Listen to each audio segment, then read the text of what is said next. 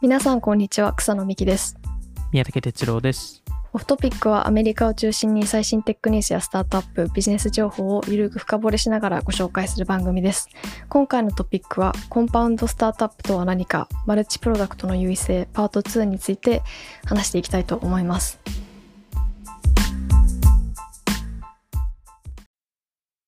前回から引き続きはい。コンパウンドって私全然最初知らない言葉でした今回で学びましたまあでも、そこまで、その数学とかでは英語では使うときあるんですけど、うーんでも、あんまりそこまで見ないかいあの単語ですよね。もうちょっとそのマルチプロダクトとかは分かりやすいかもしれないですよねう。ーん。そうですね。なんかでも、確かにその動きあるなっていうのを聞いて思いましたね。うん。まあなんか結局これは一部タイミングの問題だとは思うんですけど、あの、はい。まあ、このコンパウンドスタートアップっていうのはマルチプロダクト、えー企業でその連携が結構そのプロダクトの重要なえー部分になるっていうえー話を多分前回したと思うんですけど前回は結構 SARS 系の話、うえーんー。でまあその理由としてはそのコンパウンドスタートアップを考えたあのその単語を考えた人はそのリップリングの創業者のパーカー・コンラードさんなので、まあ、彼はその SARS、えーの特化型の人なので、まあ、だからこそっていうところもあるんですけど、今日もうちょっとその仕向けの会社会社とかも話していきたいんですけどただあの前回多分話したところでその一番最初にそのスタートとして重要なのがあのグラフを選ぶ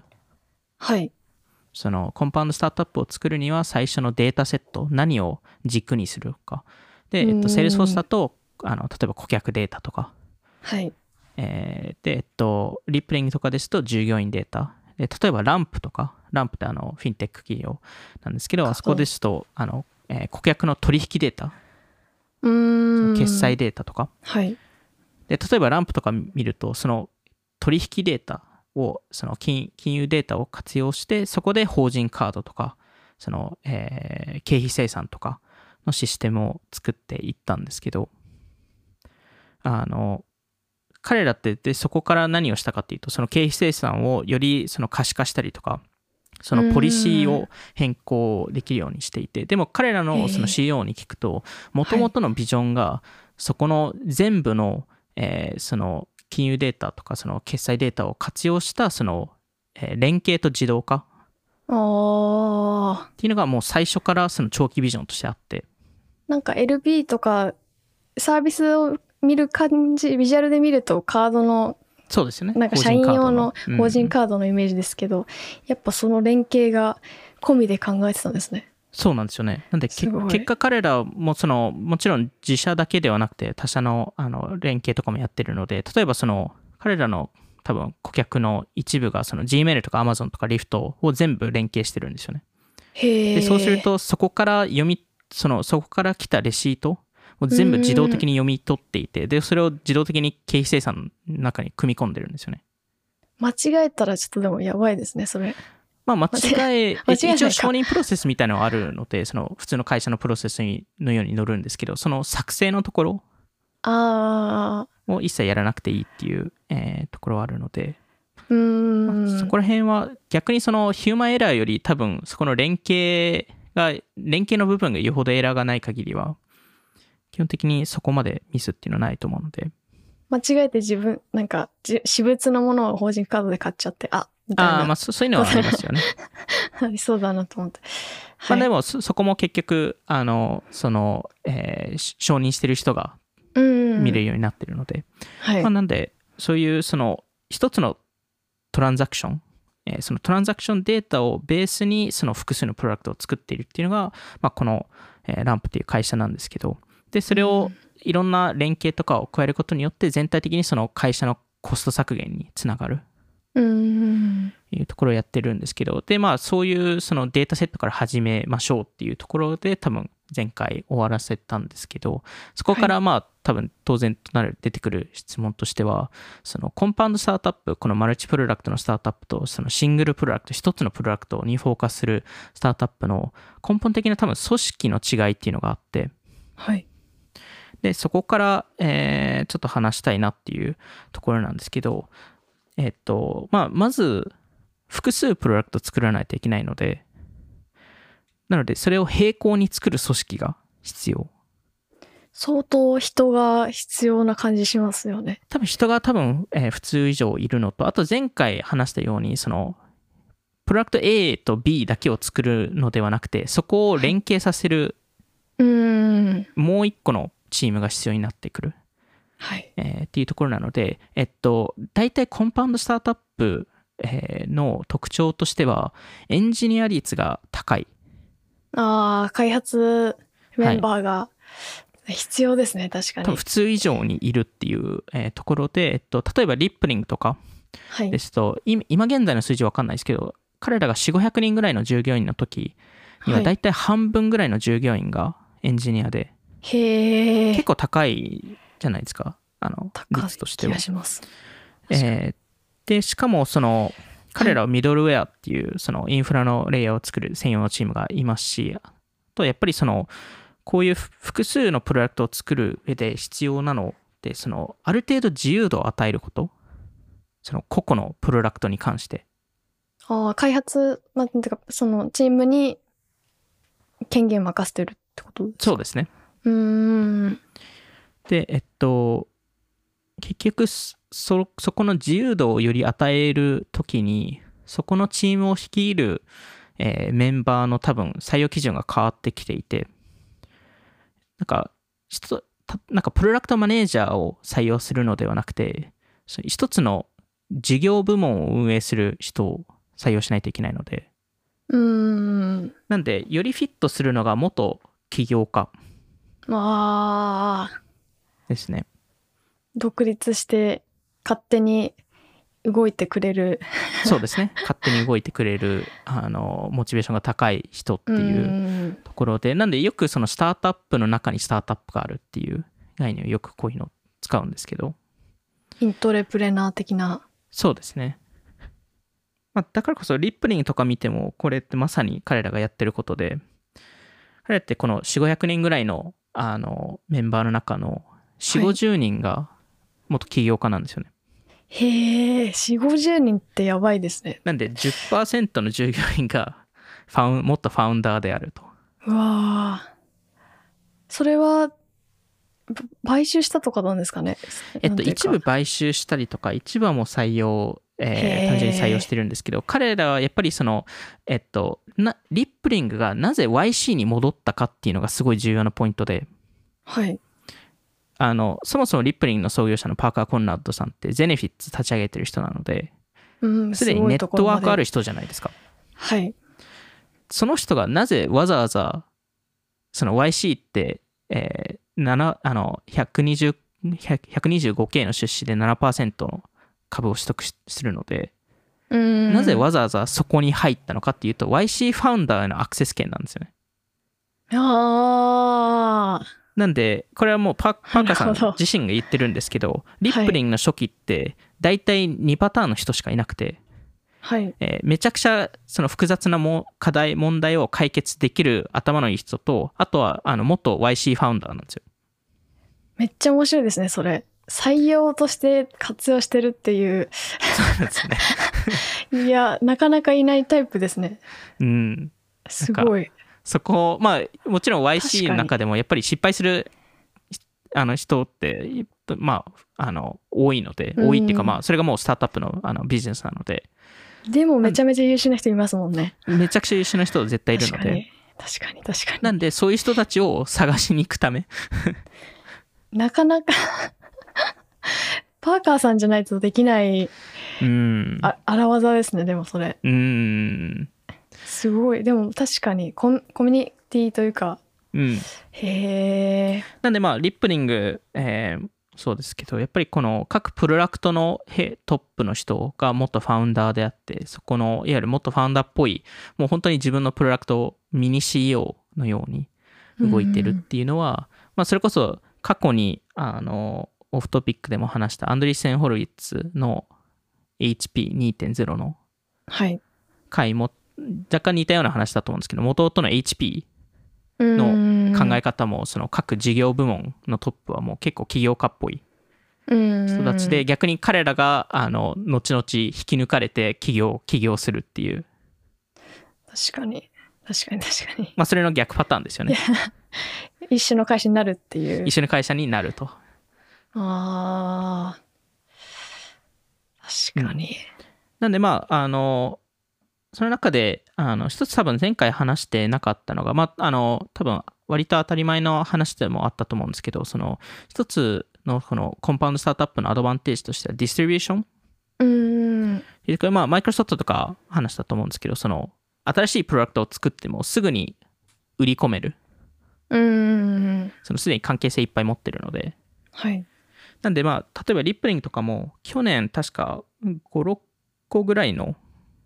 プロダクトをローンチしてるんですけどはいで、今年も多分同じぐらいのペース、場合によってはもうちょっと早いペースでプロダクトローンチするんですけど、毎回プロダクトローンチするたびに、その、成長スピードが速くなってるんですよ。それすごいですねなんで、あの、それこそ、えっと、今年の4月頃ですかね、多分。あ、いや、えっと今年の初めかなえっと、頃にローンチしたプロダクトがありまして、えっと、クラウド IT クローゼットっていうえーものなんですけど、あの、えー彼らってその従業員のそのデータ、えーデータを活用したサービスなんですけど、その、えー従業員をクビにしたとき、まあ、うんもしくはレイオフしたとか、まあ、その人が辞め辞めるときに、あの、その、パソコンを送るとか、なんかそういうあのものってあるじゃないですか。その、あのの、後の会社のパソソコンとか、スマホとか。うーん作業がありますねだからそれをすごい自動化したプロセスをリップリングが提供していて、へえあの、リップリングが、えっと、その従業員に箱を送って、その箱を、しかもその、そこにはもう、配送のラベルとかも全部貼ってあって、わーで、そ、そこに、ただ、その、指定されたものを置く、入れて、で、そ、そこでリップリングが指定した場所に送るんですけど、それ、そこの指定された場所がリップリングが提携してる、えー会社なんですけど、そこ、そこの会社が全部、その、パソコンのデータを、あの、削除するとか、人人事部とその IT 部めちゃくちゃ楽になりますねそうなんすですよ。そうなんですよ。すごいで、あの、そう、そう、それで、その全部ワイプした後に、あの、その、その次の新しい従業員に送れるように準備をしてくれるので、へえだからそのサービスはローンチして4ヶ月で ARR800K まで成長したえーので、まあ、そこも結局そのどんどん早く成長している、えー中の一つのプロダクトなんですけどやっぱりなんかそういう彼らがよりそういう連携とかを深めてるからこそこういうことができるうーんところが、えーあるんですけどまあなんかこのその組織構成とかこういはうその、えープロダクトの連携とかを考えた上でその C 向けプロダクトにどう当てはまるのかっていう話をすると、あの多分ままあ一番最初に出てくるのが多分バイトダンス TikTok そうですね TikTok 含めてまあ動員とかうーんいっぱいプロダクト出してますもそうんねですね、トーティアウとか、あのそれこそあのあの去年の、去年のバイツですかね、でもこの話で若干したと思うんですけど、彼の組織構成で、えっと、リップリングと似たように、そのミドルウェアのレイヤーがあって、うーんえーバイトダンスの場合は、えっと、確か SSP って呼んでると思うんですけど、はいあのそこの事業部門が、いわゆるその、えーユーザーヒアリングをしてくれる部門だったり、うーんその、まあ、リーガル的なものとか、えーそそういうところを、えー担当したりとか、アルゴリズムを担当したりとか。うーんなんで、この新しい、その、アプリを立ち上げるときって、結構、えー新しい、もう完全、なんですかね、会社化しないといけないっていうわけではなくて、結構簡単に2、3人、えープロあの、PM と、えーエンジニアを、えー集めて、で、新しいプロジェクト立ち上げて、で、そこの、例えばユーザーヒアリングはお願い、その SSP の舞台にお願いしたりとか、うーんしてそれでどんどん新しいプロダクトを、えー作っていけるんですけどあのまああのそうですねなんでバイトダンスとしてはこの元々のグラフそのデータセットっていうのがこのインタレストグラフうーんなのでこのトーティアウとかドーインとか TikTok も全部おなほぼ同じアルゴリズムを共有してるのでただそこのあの若干カスタマイズをされてるんですけどなんで、まあ、あの、バイトダンスですと、あの、有名な話ですけど、その、えーローンチしてから数ヶ月以内に12個のエンタメコンテンツ系のアプリを出していて、おおで、えっと、2018年から2020年にかけては140アプリを検証していそんて、なにそんなに、まあ、めちゃくちゃあの検証できてるのはやっぱりこういう組織構成があるからっていうところとあとは彼ら自身としてもその複数アプリを立ち上げるっていうのを、えっと、信じてるから、うーんえーっていうところですし、まあ、直近ですとあの、えーレソっていうあのティックあの音楽サービスはい、あの、まあ、実は TikTok ミュージックなんですけど、えうーーんそこも結局そのレソが、えー立ち上がった時にこれはそのあのリップリングのディストリビューション戦略とかマイクロソフトのディストリビューション戦略と似てるんですけどレソが立ち上がった国を TikTok でプロモーションしててあー TikTok で音楽はレソで聴いてくださいみたいななんか TikTok なんかよよくありますよねこの新しくこういうアプリ出ましたうーんで後々これになるみたいな 後々 TikTok なんとかになるみたいなうーんなんかよく TikTok のバイトダンスが新しいアプリ開発してるらしいみたいなニュースはっいて結構いろんな出るじゃないですか。うーんで後々こここれに組み込まれるみたいうな、ーん頭いいなって思いますね。いや、まさにうまく TikTok とかを、そのディストリビューションのところをつ活用して、えーでも同じインフラなので、そこで乗っかれるっていうのはすごい強いと思うので、なんかまあ、多分似たような戦略、若干ナインナインカウント、うえーーんこれもちょっとバイツでも話したと思うんですけど、あの、えーまあ、元、あの、 まあ、それこそ元バイトダンスのメンバーなんで、あのまあ、元バイトダンスか、元ミュージカルですねミュ。ージカルえーのプレジデントのえー方が立ち上げたえー会社で、ここも最初からもうマルチプロダクト化うーんするっていうところで、彼らもすごいクロスプロモーションしてるので、出会いそこら辺はすご系いサービスみたいな。そうですね、のが出会い系軸でサービスとかもあったりとか、まあ友達間でなんか話せるようなサービスとか、うーんいろいろあるんですけど、でも結構クロスプロモーションしているっていうのもやっぱ特徴的。確かにスノーとかもそういうのちょっと近い気がしますうね。んスノーのアプリ開くとなんか別のアプリのえー画像編集アプリ出てくるみたいな、うん動画編集アプリ出てくるみたいなそれも近いなって思いましたそれもネイバーハイカの、ネイバーハイ可能ですねあの、その、もう一つプロモーションしてるアプリも。はいうん。まあ、そそういう意味だとすごい近しいですよね。うーんまあ、なんでそういうそのクロスプロモーションとかそのあのベースのインフラが、えーを活用してたり、まあ、そういう組織構成を、えー活用してるのが多分バイトダンスが分かりやすい事例であとうんはうんなんかこの,、あのこの全体的にこのアンバンドル化っていうのが今メディア業界で起きているなと思ってまして、はいまあ、そもそも日本ですとノートでしたり、まあ、アメリカですとサブスタックとかその、うーんクリエイターが簡単に、ま、あのニュースデータをマネタイズできる、えーような、えーものが出てきてるんですけど、なんか、全体的に2つの、なんか完全にパターンに分かれてるかなと思っていて、その完全にその個人、個人寄りのサブスタックとか、で、うーんえっと、企業、完全企業のニューヨークタイムズとか、はい確かにで、えっと、若干その間が、多分今後間がどんどん出てくるかなと思っていて、おー今はそのサブスタック、えーニューヨーク・タイムズを辞めた、えー有名な、えーライターさんのあのチャーリー・ウォウォーゼルさんっていう方がいるんですけどはい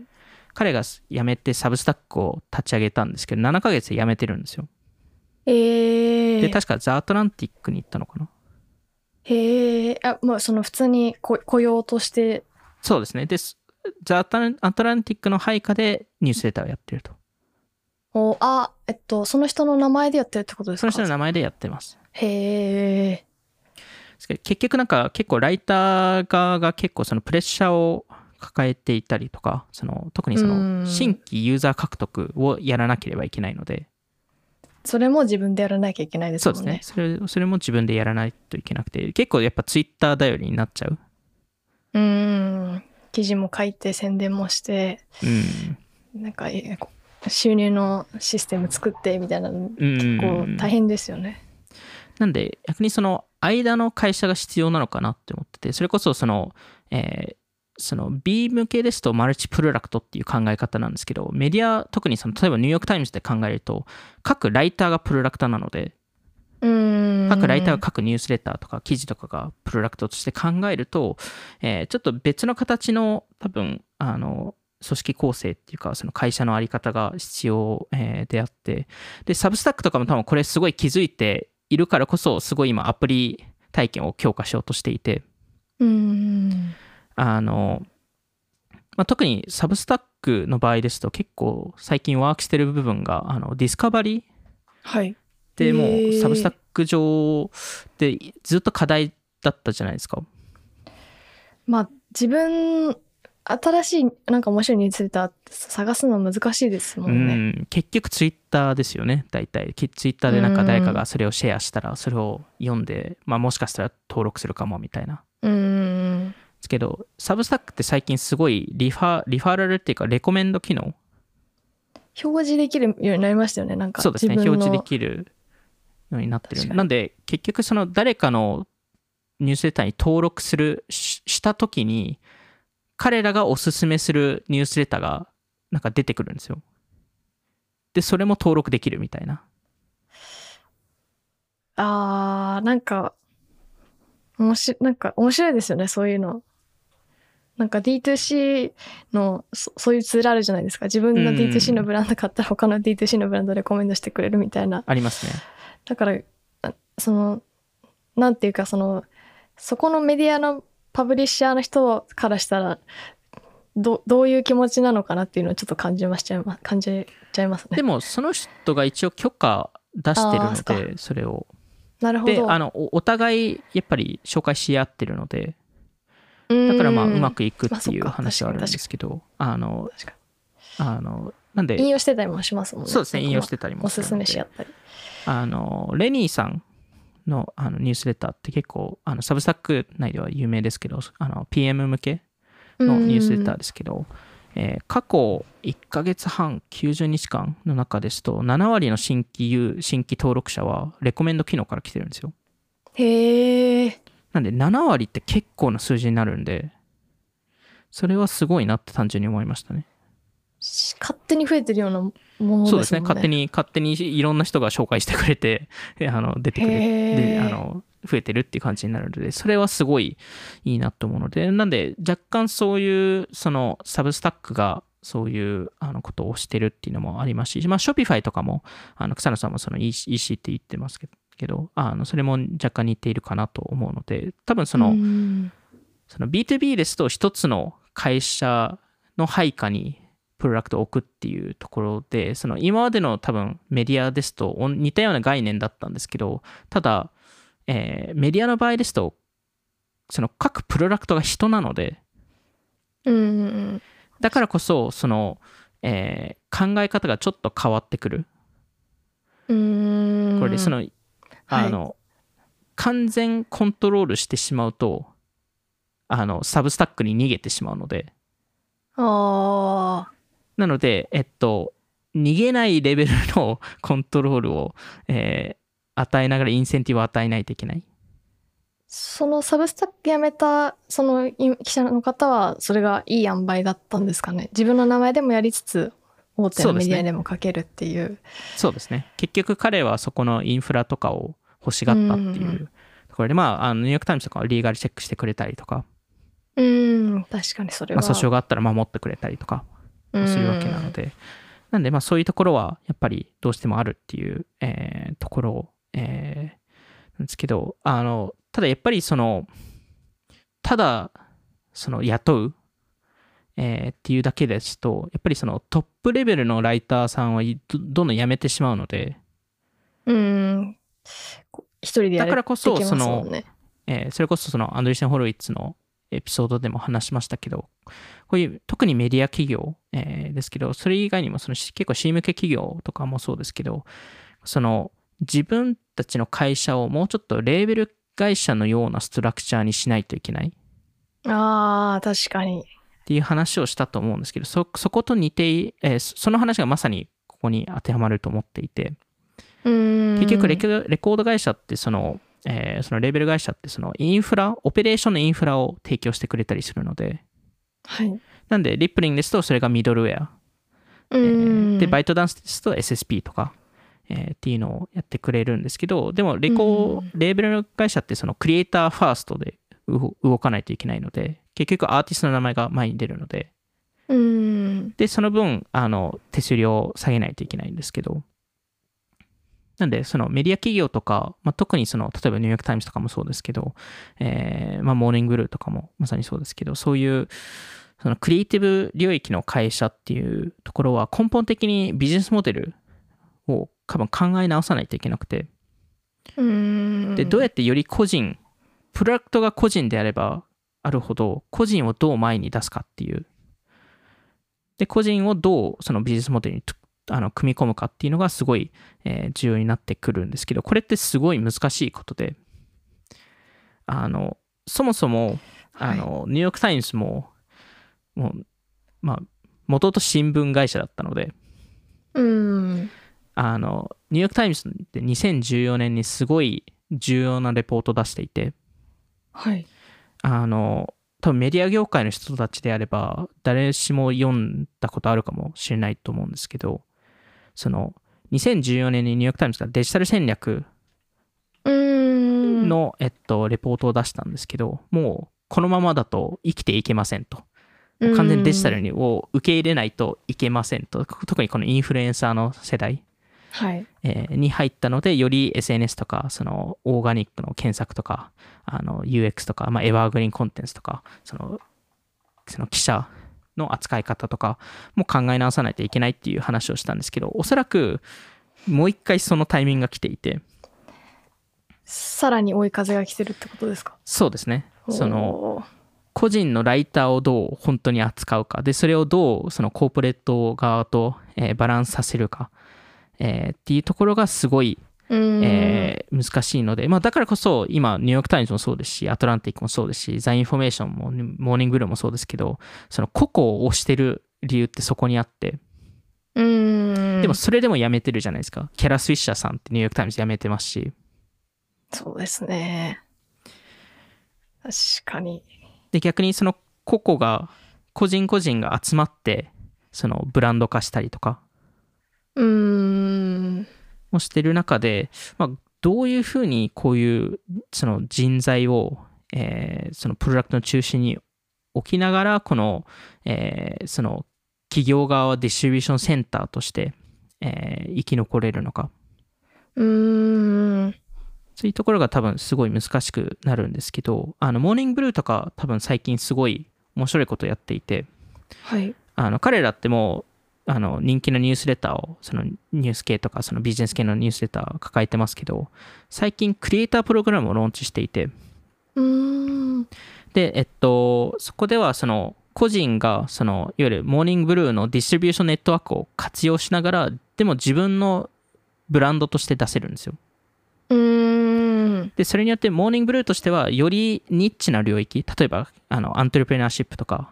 はい。生産性とか、えーの特特化型の、えーニュースレターを、えー作れるんですけど、ただ彼らとしてコンテンツを作らなくていい、えーっていうところで、えっと、えー結果彼らは、えっと、7人のクリエイター、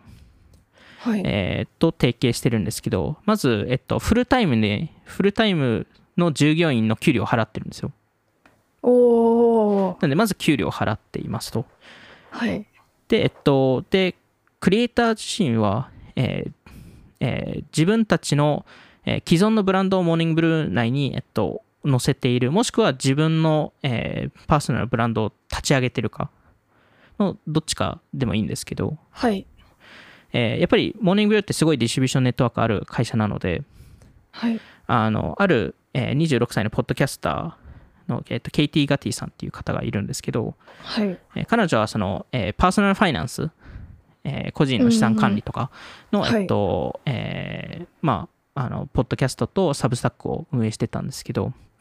えー登録者、えーサブスタック側の登録者数が1万から10万まで成長していて、へー。今年1月からですね、モーニングブルーと提携したのは。モーニングブルーに掲載、え転載されるみたいな感じですか転載されるって感じですね。で、サブスタックにも誘導してくれる。サブスタックにも、えっと、とあの、えー誘導してくれるっていう感じですね。へえ。なんで、へーまじゃあ、あモーニングブルーからするとリスクがあはいるものではあるんですけど、け結は果、いケイティさんが明日読めますって言えるので、うーん。でも、そのフルタイムのあの、まあ、従業員分の給料をもらえてるので、そこの安心感はあるのと、まあ、プラスアルファであの、例えばグッズ販売しても、モーニングブルーは多分、まあ、場合によっては一部取るかもしれないですけど、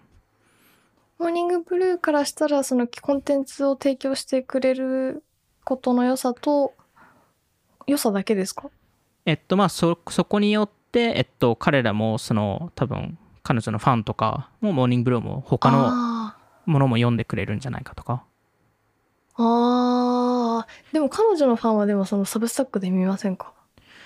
えっとサブスタックで見るケースもあるんですけどでもモーニングブルーでえーで知っもた見人るは。そうですねモーニングブルーで知った人うんはそっちで見るかもしれないんでへえ。なんでえっとどちらかというと企業側によりリスクがあるっていうところですよねあのケイティさんにとってはすごうんいいいじゃないですかそうですね。コンテンツもやり続けて、はい給料ももらえるっていうのは。給料もらえてですごいディストリビューションネットワークに乗っかれるっていう話なんですけど、うんでもそれだけ個人のつ個人が強くなったっていうへえ。話ですしあの結局その例えば音楽業界見ても似たようなことを、えーになっていて、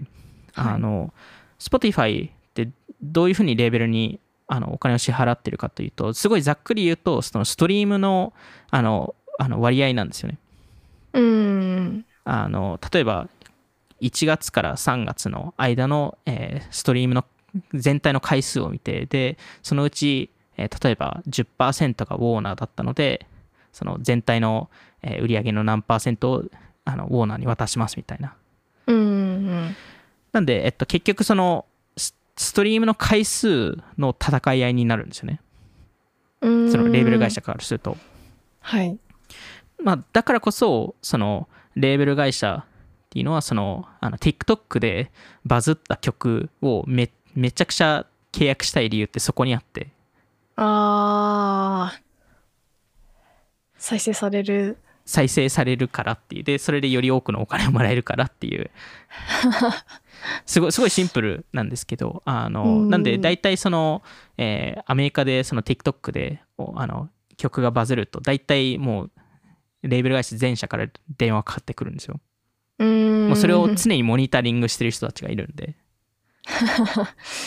いや、でもそうですよね。もう世界的にヒットになりますもんね。そうですね。で、Spotify のランキングで上がるね。まあもちろんその2回目、3回目同じことできるかっていう課題はあるんですけど、でもうんまあ、それだけやっぱりそのシェアの取り合いになってるっていう、えーところで、でもだからこそより個人、個人がレバレッジ持てるようになったんですよね。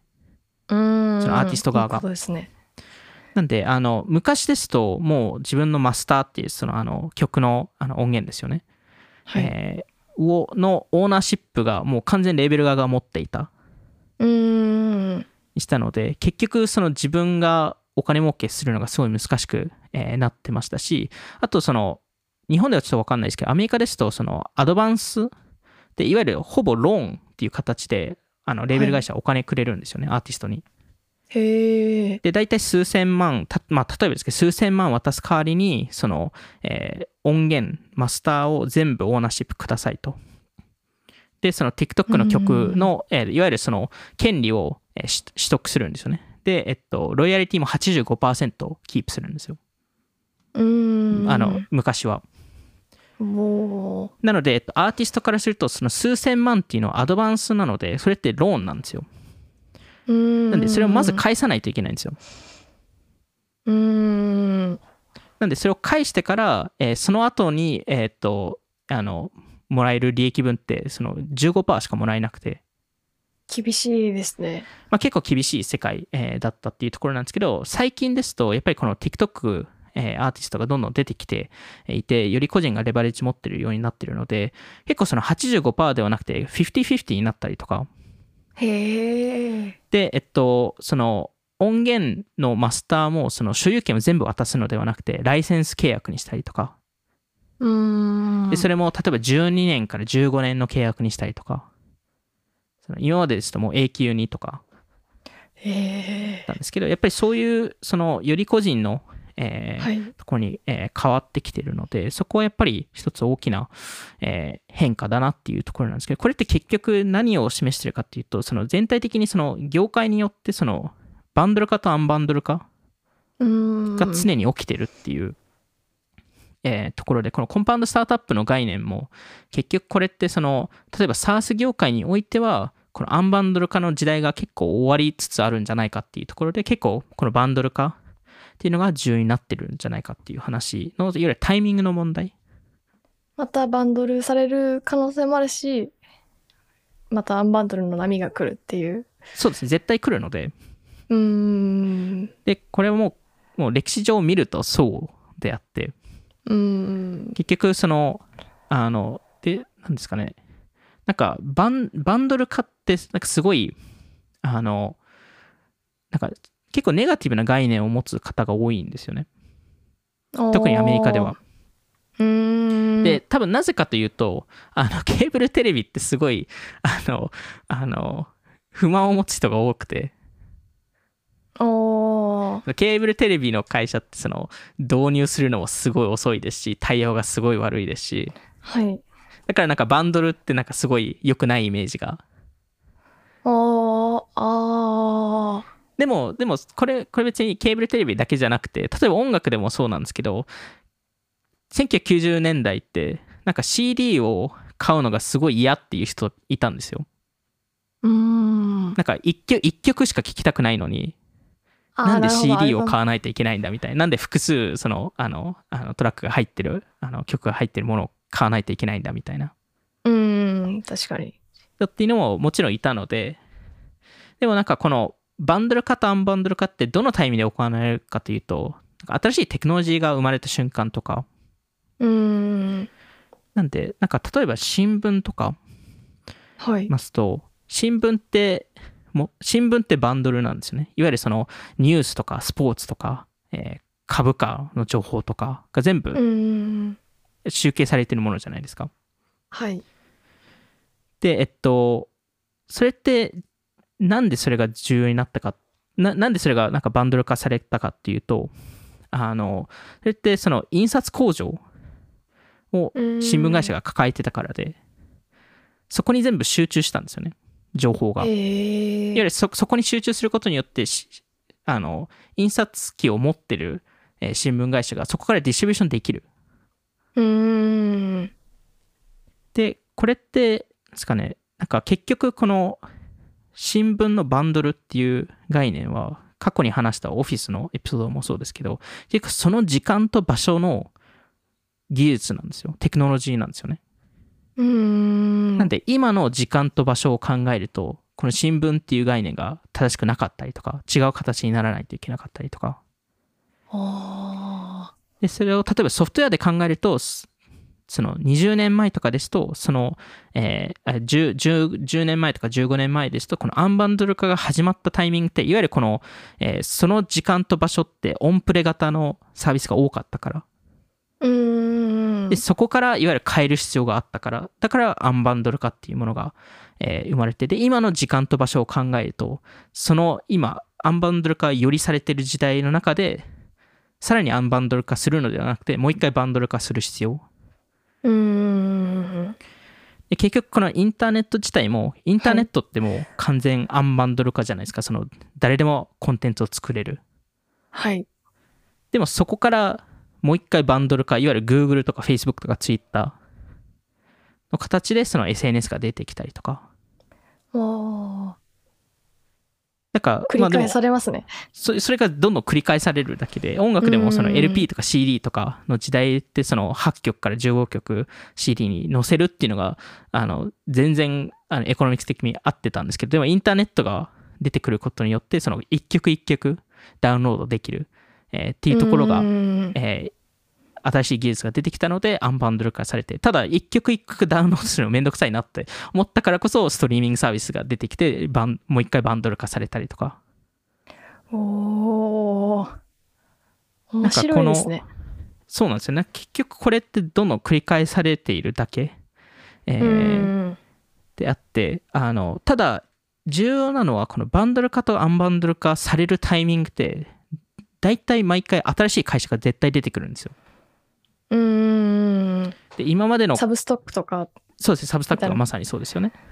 うん。なんでそこの、えっと、新しい会社に、まあ、その慣れるのかそこにあの進化できるのかっていうのが、えー非常に、えー非常に重要になってきていてで特にその今既存とあるその大企業とかもそうですしその今の既存のスタートアップもそうですけどここのこれを理解する重要性が一つあってうん。でなぜかというとあの既存の会社の方がこれってその見えづらいんですよね。見えづらい。このテクノロジーのシフトが行われることあこのテクノロジーっていうかあーそのアンバンドアンバンドル化とバンドル化のシフトが行われていることへ見え。なぜかというと何もゼロから考える人っていわゆるそのそれを根あの根本的に見え見えるっていうかより客観的に見えるじゃないですかこうなってるっていうのはでも自分がその業界の中に入っていてでそこで事業運営している場合には周りがやっぱり見えづらいので確かに。今のことでいっぱいです。いっぱいというか、それに集中してますもんうんうんね。うんなんで確かに。やっぱりそのゼロから考え直してそのテクノロジーが変わっているこういうふうに今昔はこういうテクノロジーがあって今こういうテクノロジーがあるっていうところを考え直してでそれをベースに今のプロダクトがそのゼロから作るプロダクトは何かって多分考え直さないといけないんですよ。うーん。それはな今の既存のプロダクトではなくからの進化ではなくて今ゼロスタートした場合例えばメディア企業を作作る場合はんどういう企業にするかっていううーん。大体の多分そのき起業家もその経営者もそうですけど今の既存のプロダクトからどう進化させようかっていう話をすると思うんですけどはい。そうではなくてもういゼロから考えた時に今のベストな会社って例えばメディア企業だとこういう会社ですよねとかソフトウェア企業ですとこういう会社ですよねっていうのをイメージするのが多分最初重要でうーん。でそこに近づくかどうかっていうのは後で判断すればいいんですけどはい。まずこういう方向性になってるっていうのを多分理解しないといけない。あー気づかないといけない。うん、そこを多分想像しないといけないので。うーん。でもなんか結局これの繰り返しがどんどん行われてるっていうのはもうなんか昔は草野さんって AOL 使っ使ってました AOL、メールは使ったことがあります。ああまああの僕は AOL あの家では使ってたので、うーん。 AOL っていろんなあのもちろんダイヤルアップのインターネットとかもそうですけどその他の結構情報サービスとかをバンドル化してたサービスなんですけど、はいそれをアンバンドル化させたなって Yahoo でそのコンテンツ側をあでそのでもその中の、えー、Yahoo の中のコンテンツで Yahoo でですらでもコンテンツのバンドルだったので、ーうん。あの、その中の1個取ったのが検索っていうところで Google が出てきてうーん。で Google の中でも Google も結局あのあのアグリゲーターなのでいろんな情報をアグリゲーションするサイトなのでその中で人だけの検索をするのもいいんじゃないかと思って多分 Facebook も出てきてうんうん。なるほど。なんでこのアンどんどんアンバンドル化されるのとその後もう一回バンドル化いろいろされるんですけどなんかそこの流れってもう永久に止まらなくてでなんかあの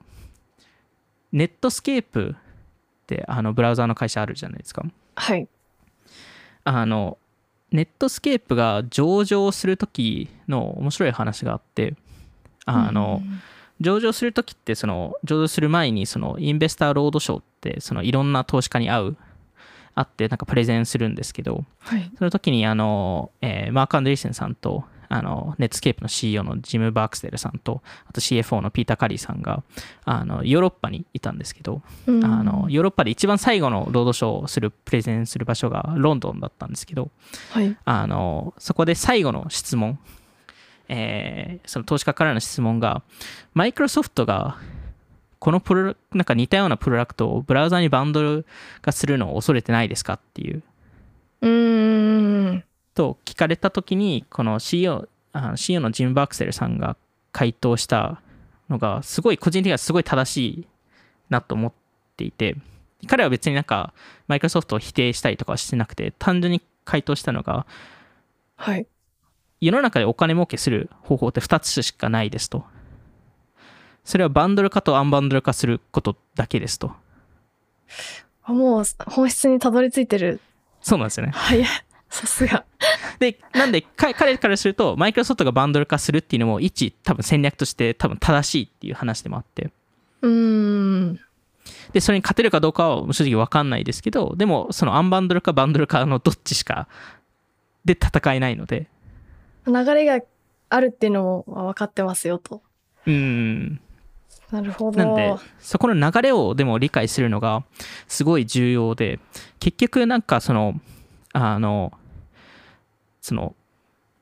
ですかね、その100回目でも、あのエピソードの 100, 100回目でも話しましたけど、その歴史が繰り返されないですけど、引用を踏む、うーん。その、あの、ですかね、なんかそこがライムするっていうのを考えると、このアンバンドルかバンドルかって、似たようなことが毎回起きてるので、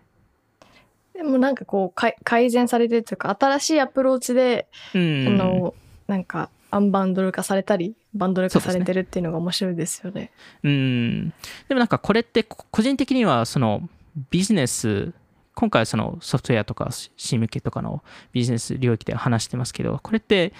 他のところでも同じことが起きてると思っていてはい。例えば政府でもそうですしその他のまあ多分国同士の戦い合いもそうですけどこのバンドル化とアンバンドル化って実はビジネスのものだけではないのでうーん。なんかまあそこら辺の話もまあどっかのタイミングでできればなっていうのは思うんですけど、ただやっぱりこのメディア領域に関しては、あのここ数年すごいアンバンドル化、その個人がっていうのが出てきたんですけど、多分そこのもう一回ちょっもうちょっとバンドル化うーんっていうタイミングになってきてるのかなっていうところでしたり、SARS もそうですけど、ずっとこのアンバンドル化っていうのは続いていて、一部続くとは思うんですけど、このバンドル化したソリューションが長期的に勝つ、えーっていう概念が、えーまた出てきてるのかなとか、なんかこの、おー結局その各業界でなんか必ずこれがアンバンドル化とかこれがバンドル化とかっていう大体同時に全部起きてるのであれなんですけどでもタイミングを見定めるってすごい重要だと思うのでうーん確かそれをこういう流れが常に起きてるっていうのを、まあ今まあ、前回と今回のトピックえーで話したかったっていうところですね。に見極めるの難しいですねでもそれそのいやす特ごいに企業難しにい行ったとらうんうんでまうんた、今やってるなんかサンクコスト的な話じゃないですかここのまでこれこのプロダクトあるからこれありきで 考えたいみたいなの はめちゃくちゃ気持ちわかりますしうんなんかうんそそれ結局今会社のためなのみたいなことを言んい出しちゃダメなんですよね、企業側が。そしたら個人でやっちゃうし別の会社でやる、にじゃあも持ってってやりますわってなっちゃいますもんね。うーん。いや、でも、サナさんが言う、その、サンコストの話ってすごい難しいポイントで、その、やっぱり、大企業とか、まあ、既存のスタートアップでもそうですけど、すでにプロダクトがある会社に関して、ゼロから考え直すってなかなかできないことですし、どちらかというと自分のポジションを守る方にどんどん行ってしまうので、ただそれがこのイノイノベーションのあのジレンマとよく言われるものだと思うので、うんあの確かなので、えっと、結果として自分のプロダクトを進化させるっていうパターンかもしれないですけど、ただ、その今のこの、この瞬間で理想的なプロダクトを作るとすると、自分のプロダクトをい一切考えなくてつ作るとしたら何かっていうのを想像するのって結構重要かなとも思うところですね。確かに。はい。そんな感じですかね。はい。はい。じゃあ、今回はそんな形で、えっと、終わらせたいと思います。今回も聞いていただきありがとうございました。気になった方はオフトピック JP のフォローお願いします。また、Spotify で10分でわかる最新テックニュース解説、バイツも更新しているので、ぜひチェックしてみてください。今回のあの SSP の話とか、あの、9クラウドの話とかもしてますもんね。はい。はい。なので、それもリンクちょっと貼っておきます。はい。なので、また次回お会いしましょう。さようなら。さよなら。